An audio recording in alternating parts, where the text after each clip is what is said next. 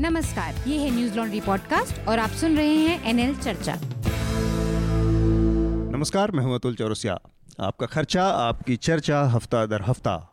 हम एक बार फिर से लेकर आए हैं न्यूज़ लॉन्ड्री का हिंदी पॉडकास्ट एनएल चर्चा। आज हमारे साथ दो खास मेहमान हैं, अनिल यादव, जिन्हें कि आप जानते ही हैं। अनिल हमारे साथ चर्चा में लगातार बने रहते हैं। और इसके अलावा हमारे साथ पेट्रियट न्यूज़पेपर के senior associate editor Mihir Shrivastava भी हैं। मिहिर आपका स्वागत है चर्चा में। थैंक यू मिहिर पहली बार चर्चा में शामिल हो रहे हैं। मिहिर की एक पहचान है इनकी जो न्यूडिटी के ऊपर इनकी दो किताबें हैं और न्यूडिटी के ऊपर इनका काफ़ी रिसर्च है। तो ये जो आइडिया है न्यूडिटी के ऊपर लिखने और काम करने का ये इसकी इंस्पिरेशन और शुरुआत कहाँ से हुई संक्षेप में बताएँगे मेहर? हाँ। न्यूडिटी जिस संदर्भ में मैं इस्तेमाल करता हूँ it's not the end of the exercise माने वो उसका निष्कर्ष नहीं है। हाँ। इट इज़ अ टिकट ये शुरुआत है बिगनिंग मैं सोचता हूँ जब न्यू और उसका जो फिलोसफिकल डायमेंशन है वो कई साल में इसको स्केच करते हुए सामने आया है कि हम लोग सब प्रोजेक्ट करते हैं. और जो हमारा प्रोजेक्शन होता है वो हमेशा फ़र्क होता है थोड़ा बहुत अलग अलग लोगों में अलग अलग हिसाब होता है जो हम हैं उससे. और क्लोथ्स uh, जो कपड़े पहनते हैं वो प्रोजेक्शन का सबसे स्ट्रॉन्ग माध्यम होता है. हम्म। तो जब लोग इन अ ए सेक्शुअल सेटिंग हालाँकि वो भी डिबेटेबल है हम्म, अ, सामने बैठ के पोज करते हैं विदाउट देयर क्लोज ऑन तो उनको ये लगता है कि मैं उनके बारे में सब कुछ जान गया हूँ।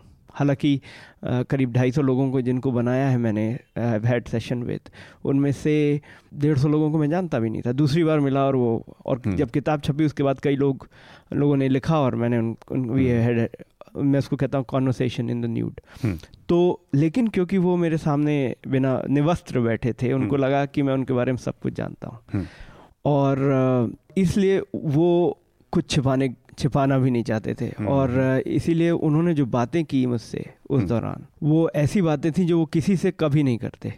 और ऑफ़ कोर्स जितने भी मेरे सब्जेक्ट्स हैं उनको मैं एनोनिमिटी और प्रिवेसी कई ऐसे हैं जो नहीं चाहते कहते हमारा नाम लो हमने तुम्हारे सामने पोस्ट किया हमने इस संदर्भ में आप इंपॉर्टेंट नहीं है आपका एक्स वाई जेड कोई भी हम्म। नाम हो सकता है what you bring to the table is important और इस तरह ओवर द इयर्स करीब दस बारह साल हो गए इसको करते हुए politicians journalist writers. Strip dancers prostitute हर मॉन्ग साधु सब तरह के लोगों को मेहर मेहर ठीक है। एक क्यूरियोसिटी है हम्म। कि आमतौर पे हमारे यहाँ ये माना जाता है कि ये जो न्यूडिटी है ये कॉन्सेप्ट ये बात हमारे यहाँ वेस्ट से आई है पश्चिम से आई है हम्म, लेकिन हम देखते हैं एंशियंट इंडिया में न्यूडिटी एक बहुत सहज चीज़ है हमारे यहाँ। हम इसको धार्मिक संप्रदायों में भी देखते हैं जैसे नागा साधु हैं। हम मंदिरों में भी देखते हैं जैसे खजुराहो और कोणार्क हैं। इवन वहाँ पे असम में कमाख्या। हाँ कमाख्या पे तो है ही। उड़ीसा सब जगह। और फिर उसके बाद हम देखते हैं कि न्यूडिटी कोई एक ऐसी चीज़ नहीं है। मुझे लगता है कि वो अपने आप को एक्सप्रेस करने का एक तरीका जैसा मैं देखता हूँ। लेकिन ऐसा क्यों हुआ कि हमारे पास्ट में जहाँ इतनी रिच ट्रेडिशन है अपने को एक्सप्रेस करने की सेल्फ एक्सप्रेशन की उसके बाद न्यूडिटी को वलगर खराब माना जाने लगा और हम देखते हैं कि मकबूल फिजा फिदा हुसैन कुछ पेंटिंग्स बनाते हैं तो उस पर इतना सांप्रदायिक उत्पात होता है बवाल होता है। तो इस पर ज़रा कुछ रोशनी डालिए। तो दो बहुत ही इंटरेस्टिंग चीज़ पूछी। एक तो रिएक्शन और दूसरा न्यूडिटी हाँ हाँ। देखिए न्यूडिटी का जहाँ तक सवाल है जो अपने कल्चर के ठेकेदार बनते हैं घूमते फिरते रहते हैं लोगों को मारते पीटते हैं पेंटिंगें फाड़ फोड़ देते हैं उनको ये समझना चाहिए कि जिस चीज़ को वो प्रोटेक्ट कर रहे हैं वो भारत का कल्चर नहीं है वो विक्टोरियन मोरालिटी है। हम्म, हम्म, और ये विक्टोरियन मोरालिटी ढाई तीन सौ साल पहले अंग्रेज़ी शासन में हम्म, थोपी गई है और इतना हम लोग सीख गए बढ़िया तरीके से कि सब भूल गए। आपको बड़ी इंटरेस्टिंग चीज़ बताओ हमारे यहाँ दो चीज़ों का जो महिलाओं के गारमेंट्स होते हैं उसका कोई हिंदी वर्ड नहीं है। हम्म, एक है ब्लाउज दूसरा है पेटीकोट। किसी भी वर्नाकुलर लैंग्वेज में इसका ज़िक्र नहीं है। ये दोनों अंग्रेज़ी शब्द हैं और नहीं तो हमारे यहाँ तो ज़िले हुए कपड़े थे ही नहीं बहुत जमाने तक। अरे ये अंदर ये पहनना वो पहनना वाली चीज़ वस्त्र से काम चल ये तो जाता था। अंग्रेज़ों बाद में अंग्रेज़ों ने हम्म। इंट्रोड्यूस किया है उसके पहले था ही नहीं। हाँ। तो ये जो बॉडी शेम है कि सब छिपा के रखो छिपा के रखो is primarily reflection of Victorian morality और उसके पहले थोड़ी इस्लामिक में भी पर्दा ट्रेडिशन था। मगर जो जिस चीज़ को ये अपना कल्चर कह के शोर मचाते हैं, वो तो बहुत ही ओपन है इस बारे में। और दूसरी चीज़ आपने पूछी कि इसको लेकर जो रिएक्शन और दंगे और देखिए साहब, मैंने जो प्रैक्टिस किया है न्यूडिटी इज़ फ्लूडिटी मतलब ये कि ये किसी एक एक कॉमन प्लेटफॉर्म है जहाँ आके हम लोग सब एक जैसे हो जाते हैं। कपड़े जूते लते गहने ये सब हम लोग को विभिन्न भिन्न करते हैं एक दूसरे से कि हम अमीर हैं हम महँगा पहनते हैं आप गरीब हैं। ये जितनी भी भिन्नता है न्यूडिटी के हमाम में हम सब लोग नंगे हो हैं। बराबर है बराबर है कोई फ़र्क नहीं भैया सब एक, एक ही जैसे हो। हम्म। ज़्यादा से ज़्यादा अंतर स्किन कलर का हो सकता है हाँ। इसके वो भी वो भी अम, मतलब देखिए ब्रेन का कोई जेंडर नहीं होता हार्ट का कोई जेंडर नहीं होता इवन जो सेल जिससे रिप्रोडक्टिव ऑर्गेन्स बनते हैं उसका कोई जेंडर नहीं होता। तो ये तो हाउ और और सौंदर्यता और स्किन कलर की जो परिभाषा है वो भी युगों में बदलती रही है। तो एक वो नहीं है। तो इंटरेस्टिंग है। आ, मुझे लगता है कि इससे हम लोगों को भी और ये जो टैबू जिसकी बात ज़िक्र अनिल ने किया कि कैसे इन चीज़ों को हम बहुत दबे छुपे और वो सोशल मोरालिटी के उसमें बाँध दिया था, उन चीज़ों को तोड़ने में थोड़ा सा ये सहायक साबित होगी। जल्दी से मैं इस हफ़्ते की जो विषय हैं उनकी चर्चा कर दूँ। एक तो जूता प्रकरण हुआ जो कि पूरे हफ़्ते में सबसे छाया रहा कि एक बीजेपी के सांसद ने अपनी ही पार्टी के एक विधायक को जूता जूता मारा।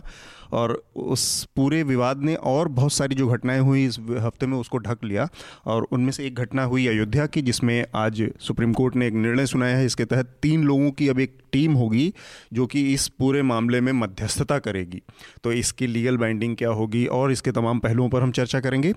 इसके अलावा प्रधानमंत्री ने पिछले हफ़्ते जो आईआईटी खड़गपुर है, उसके छात्रों से एक इंटरेक्शन था। उस दौरान उन्होंने डिस्लेक्सिया से जो पीड़ित छात्र थे, उनकी एक तरह से खिल्ली उड़ाई कहना चाहिए और उसको उन्होंने एक पॉलिटिकल टोन में राहुल गांधी से जोड़ते हुए उसका किया, जिससे काफ़ी नाराज़गी हुई लोगों में और डिसेबल्ड लोगों के लिए काम करने वाली संस्थाओं ने प्रधानमंत्री के इस कदम की आलोचना की है। तो उस पर भी हम बातचीत करेंगे। इसके अलावा रफेल डील अचानक से फिर से एक बार निकल कर आया है। सुप्रीम कोर्ट में इसके रिव्यू पिटीशन की सुनवाई के दौरान जो अटॉर्नी जनरल हैं उन्होंने ऑफिशियल सीक्रेट एक्ट का हवाला देकर कहा है कि ये जो डॉक्यूमेंट्स दिखाए जा रहे हैं, ये चोरी के डॉक्यूमेंट हैं और रक्षा मंत्रालय से चोरी हो चुके हैं। तो इसलिए इनको संज्ञान में नहीं लेना चाहिए सुप्रीम कोर्ट को, और इसके आधार पर किसी कार्रवाई से बचना चाहिए। इस पर सुप्रीम कोर्ट के जजों ने काफ़ी इंटरेस्टिंग कई दिलचस्प बातें कही हैं। तो इस पर भी हम चर्चा करेंगे, और इसके अलावा एक और घटना हुई है ओआईसी जो कि इस्लामिक देशों का संगठन है। वहाँ पर एक मुख्य जो रेजोल्यूशन होता है, उससे अलग हटकर कश्मीर के ऊपर एक अलग से रेजोल्यूशन पास हुआ है, जो कि भारत की विदेश नीति के लिहाज से कहा जाएगा कि एक चूक है और एक बड़ा बदलाव है ओआईसी के पूरे अपने स्वरूप में। तो इस पर भी हम बात करेंगे। और हमारे श्रोताओं के लिए एक और छोटा सा, सी घोषणा है, जो कि जो श्रोता हमारे स्टीचर साउंड क्लाउड या फिर आई के ज़रिए हमारे पॉडकास्ट सुनते हैं, वो हमारी वेबसाइट डब्ल्यू के ज़रिए इसको डाउनलोड करें। वहाँ पर आपको तमाम नए वीडियो और दूसरे पॉडकास्ट भी देखने सुनने को मिलेंगे। सबसे पहले जो जूता वाला प्रकरण हुआ उस पर ही मैं शुरुआत करना चाहूँगा कि भारतीय जनता पार्टी के सांसद हैं शरद त्रिपाठी। और उनके बारे में बता दूँ कि उनके पिता रमापति राम त्रिपाठी भारतीय जनता पार्टी के प्रदेश अध्यक्ष रह चुके हैं। तो उन्होंने ये जो काम किया अपने ही पार्टी के विधायक हैं राकेश सिंह बघेल, उनको किसी शिलापट के उस पर अपना नाम न होने के चलते तू तू में हुई और उसमें मारपीट की नौबत आई। तो एक तो मैं अनिल से जानना चाहूँगा संक्षेप में कि ये जो इस तरह की स्थितियाँ हैं, ये बहुत शिलापट या इस तरह सड़कों पे नाम खुदवाना और इन सब चीज़ों को लेके बहुत आम है। उत्तर प्रदेश या इन सब जगहों पर लोगों की एक परंपरा बन गई है। लोग दरवाजे पर अपना नाम एक गेट गाँव का बन जाता है उस पर दस बीस लोगों के नाम खुद जाते हैं। मंदिरों की सीढ़ियों पर नाम लोग ग्यारह सौ रुपये चंदा दे के और हमेशा के लिए खुदवा लेते हैं। तो ये जो नाम अगर इस स्तर पे पहुँच जाए कि जहाँ जूता और हमेशा के लिए जूता की परंपरा अमर हो जाए उसको आप कैसे देखते हैं? देखिए यूपी में या पूरे देश में लेकिन खास तौर से यूपी में जूते का चलना पॉलिटिक्स में कोई नई बात नहीं है। हम्म, हम्म, मुझे याद पड़ता है कि एक बार विधानसभा में जूता चला था और माइक चले थे और जिसमें कल्याण सिंह को तमाम लोगों को चोट नहीं आई नहीं थी। केसरीनाथ त्रिपाठी जो इन दिनों पश्चिम बंगाल के राज्यपाल हैं वो उस समय स्पीकर हुआ करते थे मैं वहाँ मौजूद था। हम्म, उनका सिर फटा था और बहुत सारे विधायक मंत्री घायल हुए थे। और तो ये मामला इससे जुड़ा है कि जो लोग पॉलिटिक्स में हैं वो जो पोज करते हैं वो वो नहीं हैं। हम्म, वो पोज करते हैं कि वो लोगों की सेवा करने के लिए अपने समझदार इलाके लोग हैं। अपने इलाके का विकास करने के लिए या जो अन्याय है गरीबी है उसको ख़त्म करने के लिए वो पॉलिटिक्स में है। हम्म। लेकिन वो मूलतः पॉलिटिक्स में है अपनी प्रतिष्ठा के लिए अपने अहंकार के लिए अपने जलवे के लिए अपने लिए। दबदबे के लिए। इस बात को वो छिपाए रहते हैं लेकिन ये बात छिपती नहीं। ये जहाँ भी जरा सा क्रुशियल मौका आता है ये बात उभर आती है। और सबसे इम्पोर्टेंट बात इसमें ये कहने की है कि कोई हमें परोपकार करने तो पॉलिटिक्स में आता नहीं और किसी को डिल्यूजन भी नहीं होना चाहिए लेकिन जो ये जूतेबाजी सामने लाती है बात है वो कंप्लीट इनटॉलरेंस अगर हायरार्की में मैं ऊँचा हूँ तो मेरी बात आप सुनेंगे नहीं सुनेंगे तो जूता खाएँगे। तो जहाँ डिबेट होनी चाहिए उस उस डिबेट को अगर आप सस्टेन नहीं कर सकते तो आप जूता चलाने लगते यहाँ यहाँ मेर मैं कहना चाहूँगा कि इस बार जो जूता चला इस बार डिबेट नहीं थी डिबेट हो ही नहीं सकती थी। वो एक इंजीनियर को बचाने के चक्कर में चला। हाँ हाँ हाँ नहीं वो बिल्कुल मैं सहमत ठीक हूँ। तो वो जो राकेश सिंह बघेल थे वो एक इंजीनियर को बचाना हाँ, चाहते हाँ, थे हाँ, जिस, जिनके मतलब जिसने जो पत्थर लगवाया उसमें सांसद का नाम नहीं था। और ये सांसद इस ज़िले में काफ़ी बदनाम है मैं जानता भी हूँ वो गुंडाई करने के लिए मारपीट करने के लिए काफ़ी बदनाम है। तो उस इंजीनियर को प्रोटेक्ट करना चाह राकेश बघेल ने हो सकता है उनके साथ कनाइवेंस हो कुछ उनके साथ उसका लेन देन हो। लेन देन हो। तो इस और, ये, ये छोटी जो राजनीति में उठा पटक जो दांव पे चलते हैं हो सकता है कि इन्होंने जानबूझकर मिलकर ये हाँ, पत्थर से हाँ, नाम हाँ, हटवाया हाँ, होगा। हाँ, हाँ, और इसकी वजह से उनका एक जायज़ गुस्सा रहा होगा। हाँ, हाँ, हाँ। खैर लेकिन जूता चलने के बाद जो मेहर ने कही वो भी ज़रूरी है कि आप आप इस स्तर तक पॉलिटिकल डिस्कोर्स को ले आते हैं जहाँ पर कि नहीं नहीं यहाँ इसी स्तर पे है ही। है। हमारे देश का जो पॉलिटिकल डिस्कोर्स है राष्ट्रीय पैमाने पे अगर आप देखें तो मॉब लिंचिंग क्या है? वो तो जूते से भी बदतर घटना है।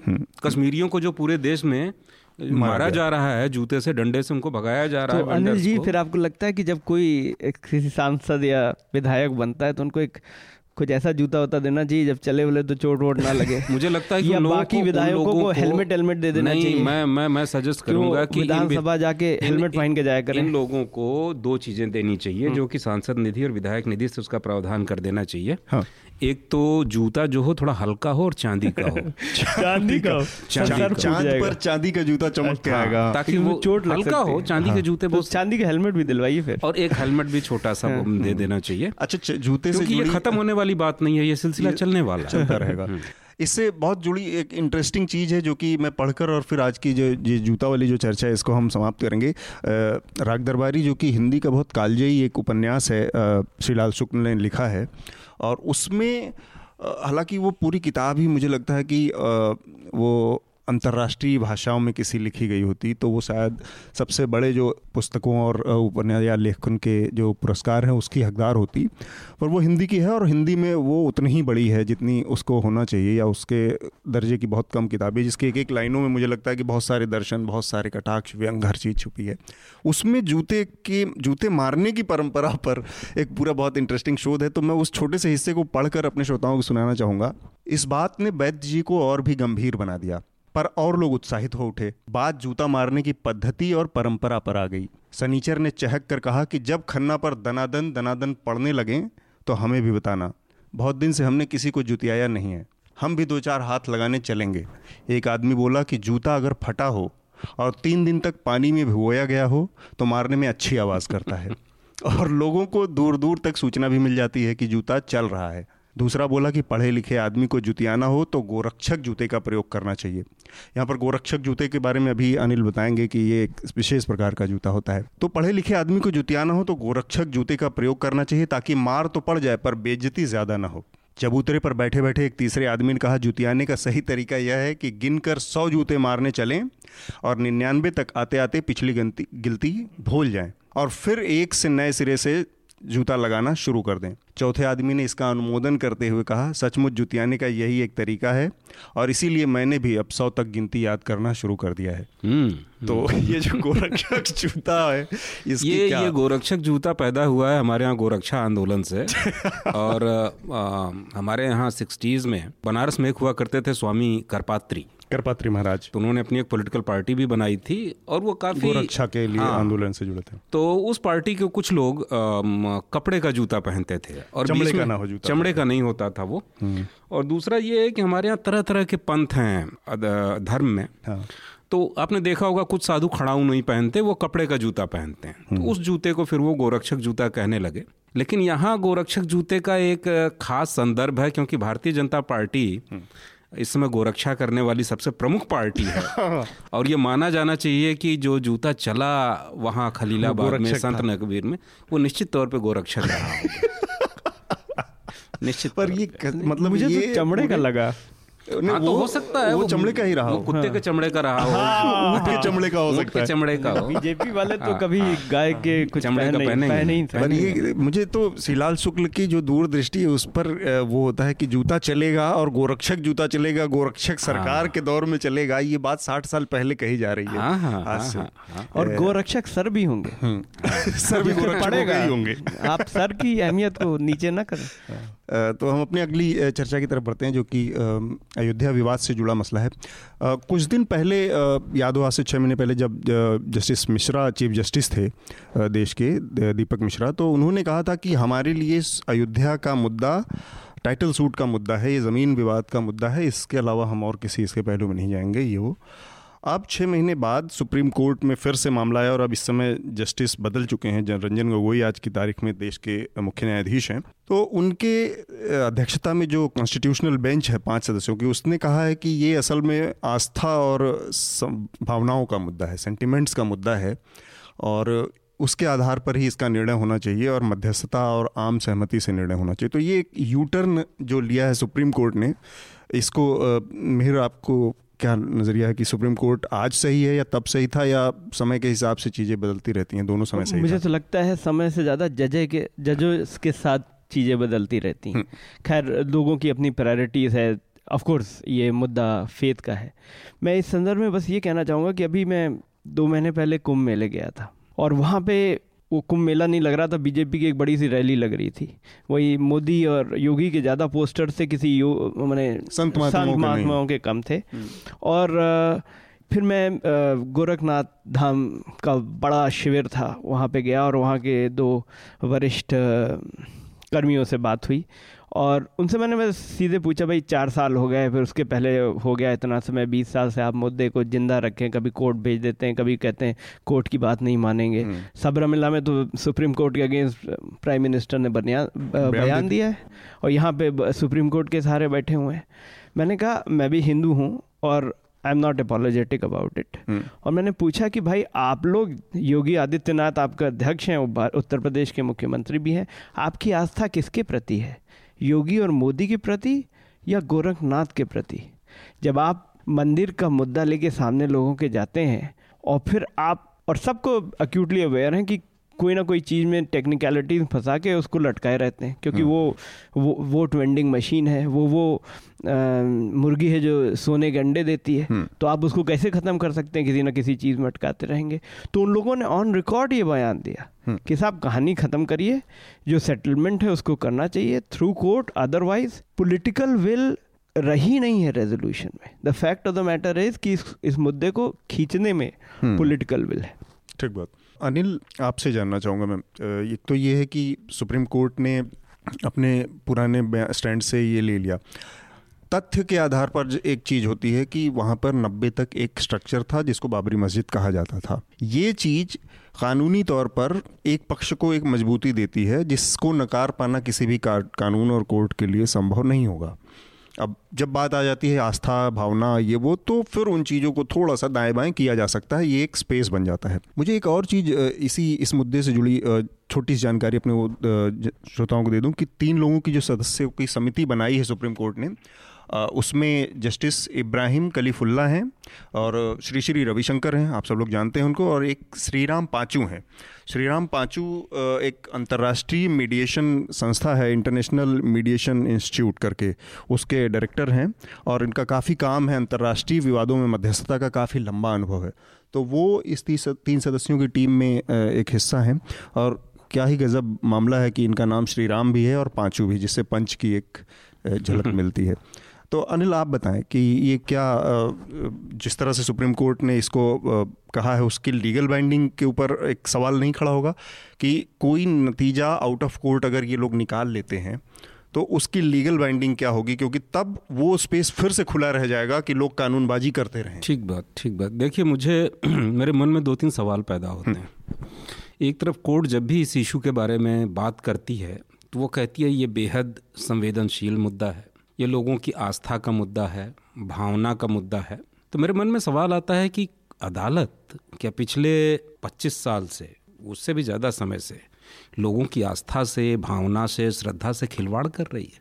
क्यों नहीं इस मामले का निपटारा स्पीडी ट्रायल करके में किया जाए किया बार जाता दूसरी बात ये भी दिमाग में आती है कि जब भी चुनाव आता है तो भाजपा शुरू कर देती है कि यह मामला अदालत का नहीं है उसका नारा होता है बल्कि नारा पहले था। बंद करो यह न्याय का नाटक जन्मभूमि का खोलो फाटक। मतलब तब भी वो कहते थे कि अदालत वगैरह के मामला नहीं है ये न्याय नाटक है इस मामले में। सीधे जन्मभूमि का ताला खोल देना चाहिए बाबरी मस्जिद गिरा देनी चाहिए। और अभी थोड़े दिन पहले जब ये कोर्ट में मसला आया था तो अमित शाह हों चाहे आरएसएस के नेता हों चाहे बजरंग दल के हों विश्व हिंदू परिषद के हों बाकायदा सुप्रीम कोर्ट को धमका रहे थे। कह रहे थे कि आपको टाइम बाउंड तरीके से ये तुरंत ये फैसला देना चाहिए या बीच से हट जाना चाहिए। तो मैं तो मुझे तो ये भी लगता है कि कहीं ऐसा तो नहीं है कि सुप्रीम कोर्ट इस धमकी में आ गया है और इस इस मामले से पल्ला झाड़ लिया है कि ठीक है आप इसको कोर्ट से बाहर सेटल कर लीजिए। इसी के साथ जुड़ी हुई एक और बात है कि जिन लोगों को सेटल करने के लिए कहा गया है उनकी अपनी क्रेडिबिलिटी क्या है कौन मानेगा? जैसे श्री श्री रविशंकर हैं। ठीक वो उनके ऊपर नेशनल ग्रीन ट्रिब्यूनल ने जमुना का जो किनारा है उसको बर्बाद करने के लिए धार्मिक कार्यक्रम के नाम पे अच्छा खासा जुर्माना लगाया था और उन्होंने उसको देने से इनकार किया था। ठीक बात। तो उनकी कौन सुनेगा? जब वो खुद एक गैर कानूनी काम में मुब्तला हैं तो मुझे ऐसा लग रहा श्री है रविशंकर से याद आया हम लोगों ने एक स्टोरी भी की थी। श्री श्री रविशंकर का एक लंबा इतिहास रहा है मध्यस्थता की कोशिश या प्रस्तावों का। और उनका ये भी इतिहास रहा है कि वो सब में असफल रहे हैं सब में नाकाम रहे हैं। उन्होंने नक्सल मामले में मध्यस्थता की वो कहीं भी कर सकते की हैं। किसी भी मामले में नॉर्थ ईस्ट में उन्होंने की। उन्होंने ये जो अन्ना आंदोलन चल रहा था उसमें मध्यस्थता हाँ, की कोशिश वो हमेशा अपने मकसद में सफल रहे, मकसद असफल रहा। हाँ मकसद असफल रहा वो सफल रहे। और और इसके अलावा एक और चीज़ है इसमें ये मध्यस्थता की कोशिश इन्होंने बुरहान वानी की मौत के बाद उसके माँ बाप को बंगलोर में अपने आश्रम में बुलाया और फिर से इस मामले में कश्मीर में भी मध्यस्थता की कोशिश की। तो देश का कोई ऐसा मुद्दा नहीं है जिसमें मध्यस्थता की उन्होंने कोशिश नहीं की लेकिन कुछ नतीजा नहीं निकला। तो ऐसे किसी आदमी की जिसकी एक्सेप्टेंस ही इतनी खराब हो जिसका रिकॉर्ड इतना खराब हो इस टीम का सदस्य बनाना ही अपने आप में हास्यास्पद लगता है। आ, आप क्या और और लेकिन मैं सरप्राइज़ नहीं हूँ। क्योंकि श्री श्री रविशंकर साहब जैसे आपने कहा कि यमुना बैंक में ग्रीन ट्राइब्यूनल में उन पर केस किया मगर एक बहुत इंटरेस्टिंग चीज़ उस समय ये भी हुई कि पहली बार हिंदुस्तान के इतिहास में किसी प्राइवेट धार्मिक मोटिवेशन से किया गया एक मेगा इवेंट के ऑर्गेनाइजेशन में 120 फौजियों को लगाया गया हम्म, जिन्होंने हम्म, पेंटून ब्रिज बनाए जिन्होंने वो किए। तो आप देख सकते हैं कि सरकार के और इनके और एक दिल्ली के दो तीन प्राइम मिनिस्टर खुद भी मंच पे गए। मंच पे गए। राष्ट्रपति थैंक गॉड उन्होंने कुछ गुड सेंस प्रिवेल्ड और उन्होंने एंड मौके पे नहीं गए प्रणब मुखर्जी। कि जो जिस आदमी को इलीगल जगह पर इलीगल तरीके से एक मेगा इवेंट करे जिसमें भारतीय फौज उसका सहयोग करे और जिसके इवेंट में प्रधानमंत्री जाए ऐसे आदमी को जिसका ट्रैक रिकॉर्ड का ज़िक्र आपने कर दिया है वो मध्यस्थता करे। हम्म, ठीक बात। तो ये नहीं लगता है कि एक सहमति है सरकार में धार्मिक। संस्थाओं में और कोर्ट में कि इस मामले को ड्रैग करना है। ऐसे ही चलते रहने दिया जाए। एक इसकी एक लीगल जो बॉन्डिंग का मामला है वो भी बहुत महत्वपूर्ण है। मुझे लगता है उस पर भी छोटा छोटा आप लोगों के कमेंट आ जाए फिर हम इस विषय से आगे बढ़ेंगे कि अगर इस पर ये तीन लोग किसी नतीजे पर पहुँचते भी हैं तो जैसे मैं कल पढ़ रहा था तो कोर्ट में दो जजों ने इस पर छोटी सी टिप्पणी की थी कि इसकी लीगल बाइंडिंग क्या होगी? हाँ, अगर तीन लोग हम्म, कोर्ट के बाहर सेटलमेंट कर लेते हैं तो इसको कौन मांगेगा? मानेगा सवा अरब की आबादी में चार लोग कल निकल के आए कि ये तो कोर्ट ने तो कुछ कहा नहीं है। और यही तो वक्त है कि भारत सरकार की मोहर जिस पर होती है तो उसकी एक दूसरी विश्वसनीयता होती है बाकी लोगों की विश्वसनीयता एक अलग होती है कि भाई इस पर कोर्ट की मुहर लगी है या भारत के सुप्रीम कोर्ट की मुहर लगी है अब मामला खत्म। इसके आगे कोई तो और दूसरा फोरम नहीं है। तो उसमें उनका ये कहना था कि जब ये लोग अपने अपने कम्युनिटीज़ के अपने अपने समुदायों के प्रतिनिधि बन के कोर्ट में आए हैं तो यही लोग जब कोई आपस में court out of court settlement करेंगे तो वो लीगल बाइंडिंग उसकी होगी। तो अगर इन बारीक चीज़ों का ध्यान में रख कर और इसकी लीगल बाइंडिंग के तहत ये हो तब तो बात समझ में आती ताकि ये आ, अंतिम बार ख़त्म हो और हमेशा के लिए ख़त्म हो ये विवाद तब तो ठीक है। अदरवाइज़ फिर ये एकदम सुप्रीम कोर्ट के लेवल पे ये बहुत ही ज़्यादा मतलब चीज़ को टाल मटोल करने वाली स्थिति है। बिल्कुल बिल्कुल। ये सुप्रीम कोर्ट की एक तरह से इस स्थिति को फेस करने में जो उसकी अक्षमता है अक्षमता है इसको भी दिखाता है हम्म। क्योंकि इस मामले को आप एक ऐसी स्थिति में छोड़ दे रहे हैं कि मान लीजिए ये जो लोग सहमति के लिए बैठ रहे हैं बातचीत कर रहे हैं अगर इनमें मतभेद होते हैं और ये अपने अपने संप्रदायों में चले जाएँ तो क्या फिर सांप्रदायिक दंगे की उन्माद की स्थिति नहीं आ जाएगी तो मुझे लगता है कि इसका भी ख्याल रखा जाना चाहिए था और इस मसले को समयबद्ध तरीके से निपटाया जाए। निपटाया जाना चाहिए। वरना हमारी अदालतों के बारे में जो एक बात कही जाती है कि बाप मुकदमा शुरू करता है और पोते लड़ते हैं और तभी न्याय नहीं मिल पाता है तो ये सारी दुनिया के सामने ये मामला खुला हुआ है और ये हम लोगों की न्याय व्यवस्था के लिए और जो सांप्रदायिक वातावरण है उसके लिए भी अच्छा नहीं हम्म। और एक बड़ी सिंपल बात है सुप्रीम कोर्ट को जस्टिस देने का सबसे ऊँचा इंस्टीट्यूशन है भारत में। आप न्याय करिए। ये किस तरह का न्याय है कि लोगों को जिनको आपने ड्यूटी लगा दी है डेलीगेट कर दी अपनी रिस्पॉन्सिबिलिटी वो उस पर मेरी आस्था नहीं है। या एक आम आदमी की नहीं होनी चाहिए जो जो वेस्टेड इंटरेस्ट वाले वो तो कहेंगे बहुत अच्छे भाई हमारे लोग चले गए हाँ। हमारी बात करेंगे। मगर जो बेसिक चीज़ ये है कि न्यूट्रैलिटी और एक अबव सस्पेशन वो जो बात है वो नहीं है। एक अथॉरिटी का भी मामला है कि हम्म। सुप्रीम कोर्ट में जब कोई फैसला आता है तो ये भी एक चीज़ उसके साथ बाय डिफ़ॉल्ट जुड़ी हुई है कि ये लोग जो निर्णय कर रहे हैं वो असल में इस मामले के जानकार हैं। श्री श्री रविशंकर के बारे में कोई ये नहीं कह सकता कि इस आदमी के कानून के बारे में भारत के संविधान के बारे में उसके मूल्यों के बारे में बहुत अच्छी जानकारी बहुत अच्छी पकड़ है। दूसरे उनका अपना ट्रैक रिकॉर्ड भी उन्होंने कहा था कि अगर हिंदुओं को नहीं मिला बाबरी मस्जिद तो देश में गृह युद्ध हो जाएगा। तो इतना पार्टिसान एक उनका हाँ, तो इसीलिए तो उनको वहाँ रखा और फिर अगर यही लॉजिक है तो कल बनारस में भी यही होगा परसों मथुरा में होगा। हाँ, और के पास तो 500 टेम्पल्स की लिस्ट है। Exactly exactly. तो पॉइंट ऑफ़ द मैटर है कि वो लोकल जो जिस जहाँ पर जिस स्थिति में है और सब अच्छा चल रहा है हम्म। तो उसको वैसे रहना देना चाहिए। चलिए, हम अपने अगले विषय की तरफ़ बढ़ते हैं जो कि द हिंदू से जुड़ा मामला है। रफेल विवाद का जो मुद्दा है, इसका रिव्यू पिटीशन प्रशांत भूषण ने सुप्रीम कोर्ट में दाखिल किया था, जिस पर सुनवाई करते हुए अटॉर्नी जनरल ने कोर्ट में दलील दी कि ये जो दस्तावेज़ है द हिंदू और जो प्रशांत भूषण दिखा रहे हैं ये चोरी के दस्तावेज़ हैं। उन्होंने कहा ये चोरी के दस्तावेज़ हैं और इस इसके आधार पर किसी तरह के जाँच की आद, का आदेश सुप्रीम कोर्ट को नहीं देना चाहिए। तो इसके साथ उन्होंने दो तीन चीज़ें तो तय कर दी कि जो डॉक्यूमेंट्स हैं वो सही हैं और हम्म। वो उसकी वैधता पर कोई अब प्रश्न नहीं रहा। बस केवल मसला ये है कि एक कहावत भी है कि shoot the message not the messenger तो अब वो मैसेंजर को ही शूट करने में लगे हुए हैं। वो जिसमें कि निशाने पर राम हैं जो द हिंदू के एडिटर हैं। तो काफ़ी मीडिया संस्थानों ने इसका विरोध किया है सरकार के इस रवैये का। एक दो चीज़ें हैं बस इसमें जो मैं जानना चाहूँगा कि जब सुप्रीम कोर्ट में सरकार ये कह रही कि ये डॉक्यूमेंट्स चोरी हुए थे और उनकी हम जाँच कर रहे हैं अभी हालाँकि कोई एफआईआर और कोई शिकायत दर्ज नहीं की है कोर्ट ने आ, सरकार ने जो कि कायदे से होनी चाहिए थी।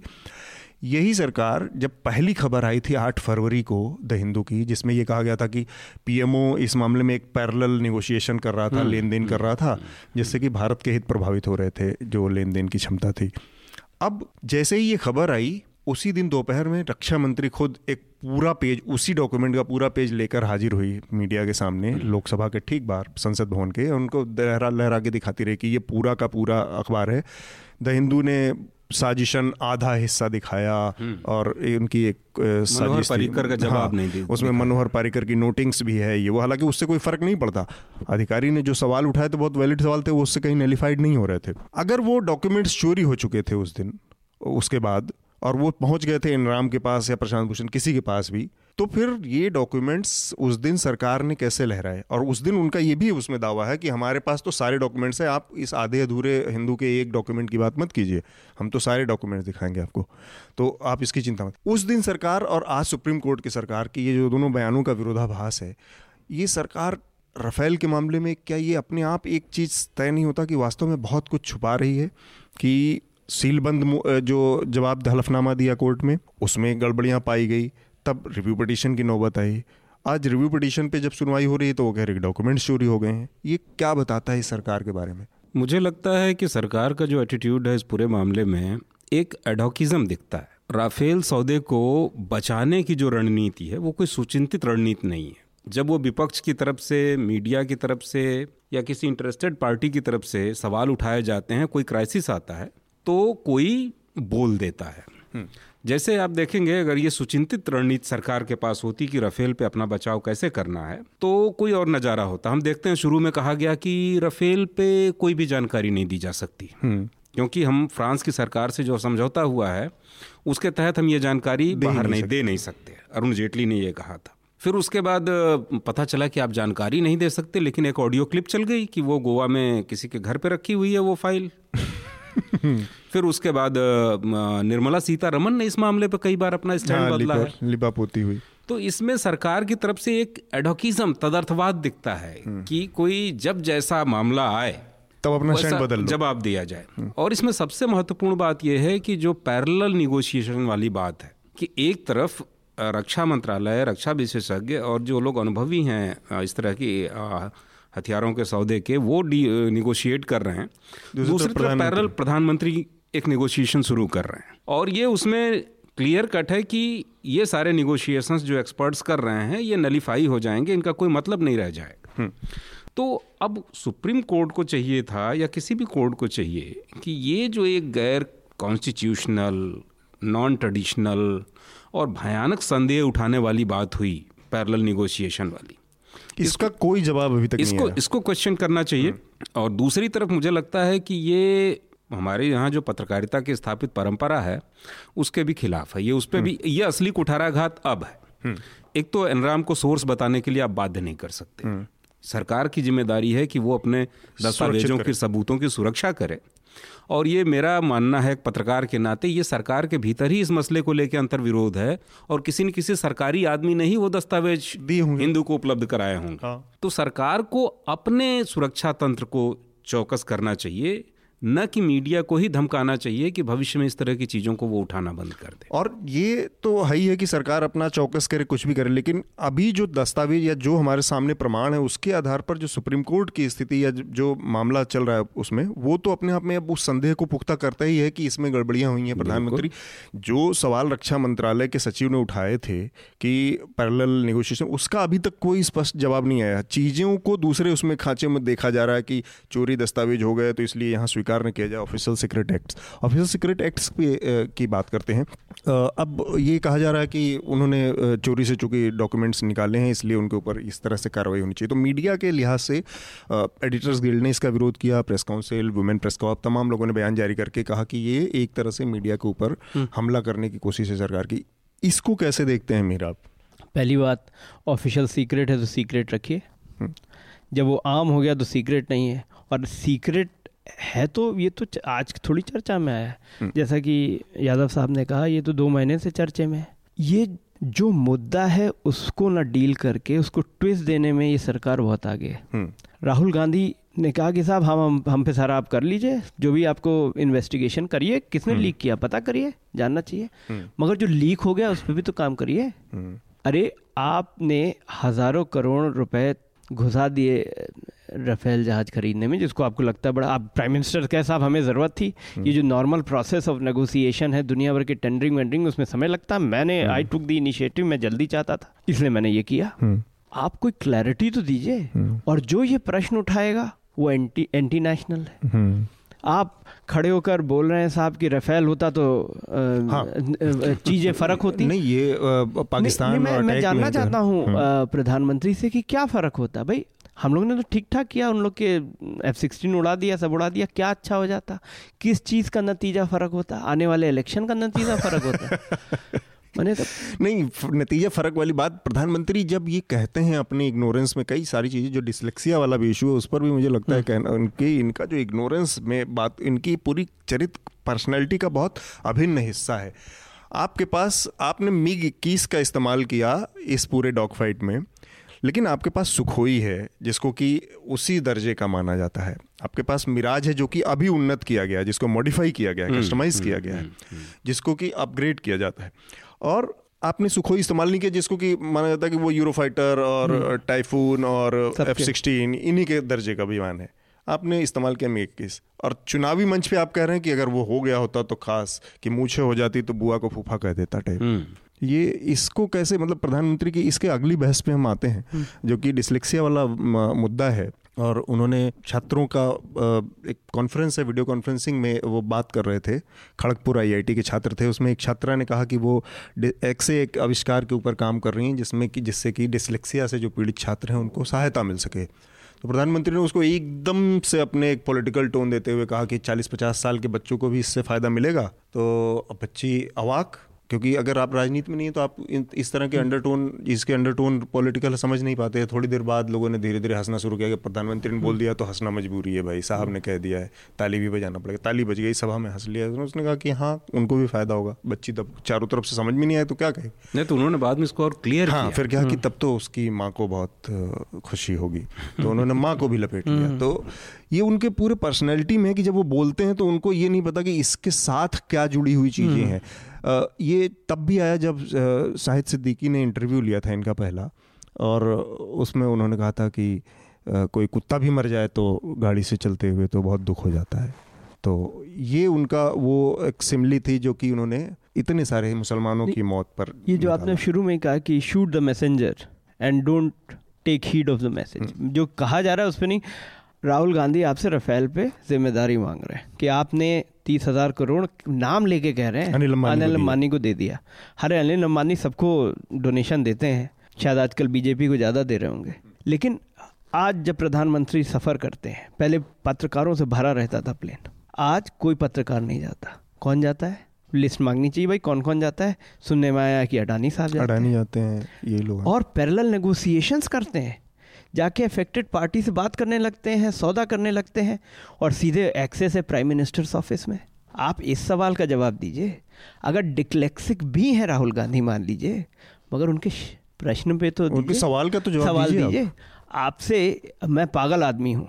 मैं तो कहता हूँ मैं पागल हूँ मगर इस देश का नागरिक हूँ। और पागल हूँ देश का नागरिक हूँ आपसे प्रश्न पूछ रहा हूँ। आप हमारे वोट पर प्रधानमंत्री बने उसका जवाब नहीं देंगे आप। हम आपसे जब जवाब मांगे तो कहेंगे आप पागल हैं। क्या सवाल पागल होता है? क्या सवाल की स्टेट ऑफ़ माइंड होता है? ये जो पद्धति है कि जो भी आपसे प्रश्न करे या तो वो एंटी नेशनल है या वो पागल है या वो बिका हुआ है या वो पाकिस्तानी है ये जो आइडेंटिटी से एसोसिएट करके मुद्दे पर आने ना आने की जो आर्ट है उसमें हमारे प्रधानमंत्री बहुत आगे हैं। लेकिन अब लोगों को समझ में आने लगा है और लोग बोर हो गए हैं। आई मीन ऑफकोर्स कुछ लोगों की मजबूरी है उनके मज़ाक पे हंसने की। हम लोग की ऐसी कोई मजबूरी नहीं है। हम्म। और as a prime minister of this country इतना तो उम्मीद करते हैं कि अब जो उनका लेवल ऑफ़ डिस्कोर्स है थोड़ा सुधर जाए चार साल हो गए चार। साल हो गए साढ़े चार साल हो गए। अंतिम साल मतलब टाइम में है चार साल यहाँ मैं है। एक चीज़ याद दिल मुझे वो वो समय याद आ रहा है कि सरकार बनने के बाद प्रधानमंत्री मोदी ने विकलांगों के लिए एक नया शब्द चलाया था दिव्यांग। दिव्यांग। और अभी भी सरकारी योजनाओं में तब से प्रचलित हुआ दिव्यांगजन दिव्यांगजन ही कहा जाता है। मुझे तब भी इसमें एक गहरे व्यंग की की बू की, हाँ। की बू बू क्या मतलब साफ़ मुझे महसूस हो रहा था। क्योंकि विकलांग कहने का मतलब तो ये है कि जिनके अंगों में तकलीफ़ है पीड़ा है जिनके अंग विकल हैं। लेकिन दिव्यांग का मतलब आप कहते हैं कि वो अंग जो खराब हैं वो देवताओं के अंग हैं दिव्य हैं। दे आर डिवाइन लिम्स तो मुझे तब भी इसमें व्यंग लगा था। लेकिन उस समय चाहे भक्त हो चाहे मीडिया हो चाहे वो तो बहुत ज़्यादा ही इनके पीक का टाइम था। तो उस समय ये बात चल गई और अभी भी। लेकिन सचमुच इस तरह के लोगों के बारे में प्रधानमंत्री मोदी क्या सोचते हैं ये अब ज़ाहिर हुआ कि वो मुझे लगता है कि इसके पीछे एक क्रूर आदमी का ऑब्जर्वेशन है क्रूर आदमी का दिमाग एक, है एक चीज़ हमेशा रहती है इसमें ये हाँ। लगता है कि हर चीज़ को ज़रूरी नहीं कि आप दिव्यांग विकलांगों के किसी कार्यक्रम में हो या डिसलेक्सिया से पीड़ित हाँ, किसी आदमी हाँ, के कार्यक्रम हो आपका जो अंतर्मन है जो अवचेतन है हाँ। जिसमें चीज़ें चल रही होती हैं कि आपको उसको इवेंट बनाना है आपको हाँ, फ़ोटो ऑप हाँ, लेना है हाँ। आपको उसको अपॉर्चुनिटीज़ का अपने फ़ायदे में पॉलिटिकल इस्तेमाल करना है ऐसे आदमी के लिए कतई ये समझ में नहीं आता कि ये कितनी संवेदना का की मांग करता है डिमांड करता है ये इशू हाँ, कितना गंभीर हाँ, है। हाँ, हाँ, ये डिसलेक्सिया के बारे में अपने मैं श्रोताओं को बता दूँ कि ये कोई मानसिक बीमारी नहीं है दिमागी या पागलपन की बीमारी नहीं है ये लर्निंग डिसेबिलिटी है। लोगों को अक्षर समझ में नहीं आते लोगों को अक्षर याद नहीं रहते बच्चों को। तो इन इन दोनों चीज़ों के बीच में अंतर करके चीज़ों को देखें क्योंकि प्रधानमंत्री के इस पूरे फोपा के बाद ऐसा लोगों ने बनाया कि डिसलेक्सिया कोई मतलब मेंटल हॉस्पिटल असाइलम में भेजने वाली बीमारी है। नहीं याद नहीं रहता तो शायद वो कुछ प्रधानमंत्री राहुल गांधी को याद दिलाना चाहते थे। मगर the point of the matter is कि ये लीडर ऑफ़ ऑपोजिशन एक लीडर ऑफ़ ऑपोजिशन नहीं लोकसभा में लेकिन जो सबसे बड़ी ऑपोजिशन पार्टी है उसके उसके अध्यक्ष हैं। और इस डेमोक्रेसी में जितना सत्ता पक्ष का रोल है उतना ही ऑपोजिशन का भी रोल है। और एक कंस्ट्रक्टिव डेमोक्रेसी में दोनों बहुत अहम है। तो प्रधानमंत्री ऑपोजिशन के प्रति ये ये उनकी धारणा है। This is how he deals with debate democracy ऐसा इसलिए है मुझे लगता है ये बहुत है कि किसी दूसरे देश में होता किसी विकसित देश में अगर ये टिप्पणी प्रधानमंत्री की तरफ़ से आई होती तो शायद उनको इस्तीफा देना पड़ता माफ़ी, माफ़ी मांगनी पड़ती। लेकिन हमारे यहाँ जो लोग कहते हैं कि सब कुछ बड़ा अच्छा अच्छा है मैं बताना चाहता हूँ कि हमारे धर्म में हमारे परिवार में हमारी सामाजिक संस्थाओं में कमज़ोर लोगों के लिए हम्म। असहाय लोगों के लिए बहुत हिंसा छिपी हुई है हिंसा है मज़ाक है हम्म। व्यंग है। मतलब हमारे यहाँ अगर किसी आदमी का पैर खराब है तो उसको लंगड़ा ही कहा जाता है लंगड़ काना काना तो। कहा जाता है तो होना ये चाहिए था कि एक आदमी जो प्रधानमंत्री के पद पे है तो उसकी एक ज़िम्मेदारी भी होती है कि वो देश में का मानस बदले। उसको सकारात्मक दिशा में ले जाए उसको ज़्यादा हम्म। लोकतांत्रिक बनाए उसको ज़्यादा संवेदनशील बनाए। लेकिन वो सिखा ये रहे कि वही पुरानी रूढ़ियों को हर चीज़ का तुम इस्तेमाल अपने अपने राजनीतिक फ़ायदे के लिए करो। हाँ, करो। तो ये खतरनाक टेंडेंसी है। और किसी को छोटा दिखा के आप बड़े नहीं हो सकते। हम्म। किसी को छोटा दिखा के आप छोटे ही होंगे। तो हम अपनी आज की चर्चा को यहीं रोकेंगे क्योंकि समय का भी एक वो बंधन है। और उससे पहले जो रिकमेंडेशन का एक राउंड होता है तो मैं सबसे पहले चाहूँगा अनिल इस हफ़्ते अपने रिकमेंडेशन हमारे श्रोताओं के लिए बताएँ। मैंने एक बहुत दिलचस्प किताब अभी पढ़ी है। आ, हम्म। वो है कन्नड़ में लिखी गई है मूलतः। घाचर घोचर नाम है उस किताब का। घाचर घोचर। घाचर घोचर। हिंदी में भी उपलब्ध है? अभी हाँ हिंदी में भी आ गई है। वाणी प्रकाशन ने छापा है।